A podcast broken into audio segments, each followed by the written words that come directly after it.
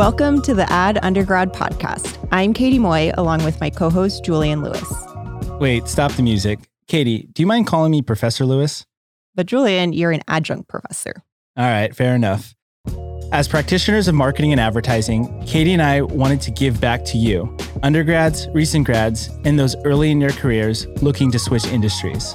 In each episode, we'll highlight the career paths of practitioners and provide you with actionable knowledge to apply early in your journeys. Enjoy.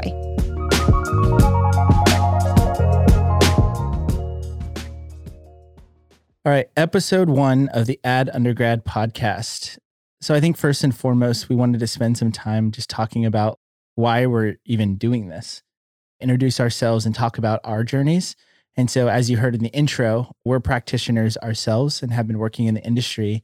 But to kick things off, Katie and I met at our first agency jobs out of college and we've remained close. And in fact, you know, I call Katie my favorite coworker probably of all time. And anytime I have an opportunity to bring her to a company, I definitely have tried to. And I've been successful one other time since we first met. But I think the impetus of this podcast was I took on a job as an adjunct professor, hence why I want to be called Professor Lewis. And one of the things that I noticed is that my students were most engaged when I brought in guests. And Katie, who I'll allow to introduce herself as well, she was on a panel the first time and then the second time she had an opportunity to actually be a guest. And katie when you came into my classroom what's something that you noticed when you were there? So when i came in the second time it was in the virtual setting so maybe week two of being remote. And in addition to the students having a lot going on with transitioning to being at home and dealing with a pandemic there definitely was more interest in the section of the conversation that was about my history and my journey as a practitioner. The students had a lot of great questions of how I got my first job, how I networked, things like that. So I think that was inspiring to both of us, seeing their interest in that. And then also now being a student myself, I understand the challenge there is. There are resources on LinkedIn, there's just so many job titles and people to connect with. But being able to have that open conversation from people in the industry is something that's maybe missing or, or not easily accessible. Yeah. And before we dive into our journeys, one of the things that we did is we sent out a survey to students and we really wanted to understand like one would they actually listen to this podcast? Two how long do they want episodes to be? So we're going to try to keep them short and sweet. But also like just the types of resources that they wanted to grab from this. Katie mentioned a couple. Really given that we're in a pandemic right now it's going to be challenging for anybody to enter the job market or try to switch careers and so we want to make sure that we capture those stories of practitioners about how they've navigated their careers katie do you want to kick it off and talk about how you landed your first agency job and how you came to be back in school and kind of trying to pivot within your career. Yeah. So I found my first agency job on Craigslist, not to date ourselves, but there it was posted a media planning role at ID Media. And what attracted me to that role in that industry was for me at the time, more actually the number side of it. So being able to tell that story through numbers. I knew that I wasn't very creative minded. And so I wasn't sure if I, you know, could pursue a career in marketing and advertising. But the role, the way that it was positioned, was more focused on being able to understand what was happening through more of the analytical side. And so that's where I started.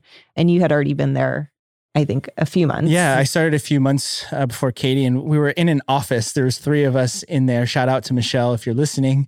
But yeah, for me, I studied communications. I started as a kinesiology major. I thought I wanted to be an orthopedic surgeon, and I think I realized that my passion for sports did not match my passion or my skills in terms of the medicine side of things. And I had more FOMO from being an athletic trainer than I had a drive to actually become an orthopedic surgeon. And so my grades actually took a huge hit. I'll fully admit I was in academic probation my freshman year.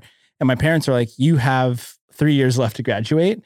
And so I had to pivot. And I always had the creative bug. And so I was like, I want to go to, into the School of Advertising at the University of Colorado. Unfortunately, my grades weren't in a place where I could apply. And now the school is like a, a wider communication school. So I would have been able to get in now. But I had the opportunity to learn more about communication side of things. And then shout out to Mindy Cheval at the University of Colorado. She created this program called Ads A2B, where essentially it was like a three week crash course in advertising. And so I learned through that and through doing group projects that like I really loved pitching business to clients and I loved more of that account ownership type roles. And so from there, I had an online internship at a grocery store and it was like a Instacart before Instacart. Like they were like thought leaders in the space. The biggest problem that they had is that they had their own inventory of groceries. But that's a whole nother conversation. But when I went to ID Media to interview, they asked me, would you prefer to be on the digital team or would you want to be on the more traditional team? And I'm like, I have some experience on an online grocery store. I'd love to go the digital route. And that's how my career kicked off. Thank goodness. yeah, most definitely. Um, because that's the way of the world now. But from there, for me in particular, like it was a series of agency jobs. And the thing that I learned is that the work at agencies was extremely powerful in terms of setting me up for success and giving me a full view of the landscape.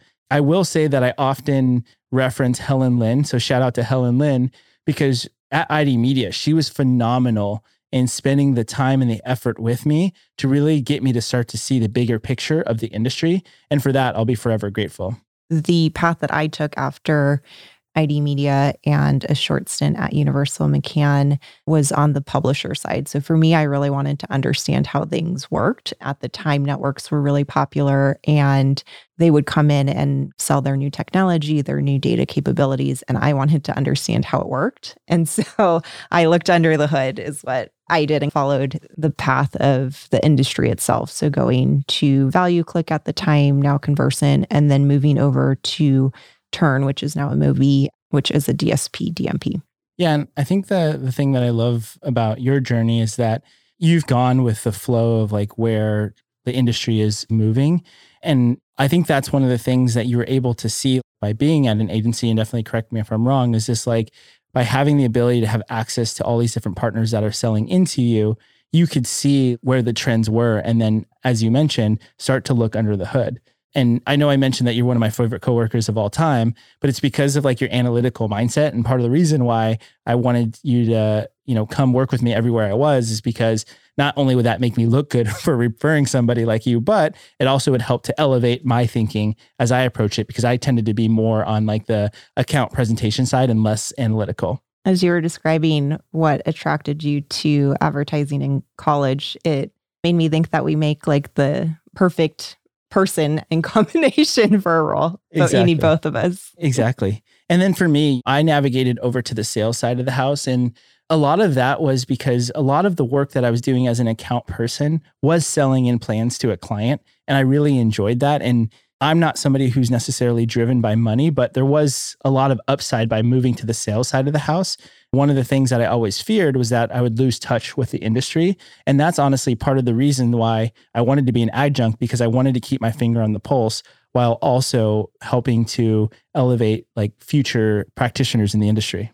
What have you learned by being a professor adjunct? Yeah, adjunct professor. One of the biggest things that I've learned is that it's important to help your students to understand the paths that are out there and what they're capable of doing.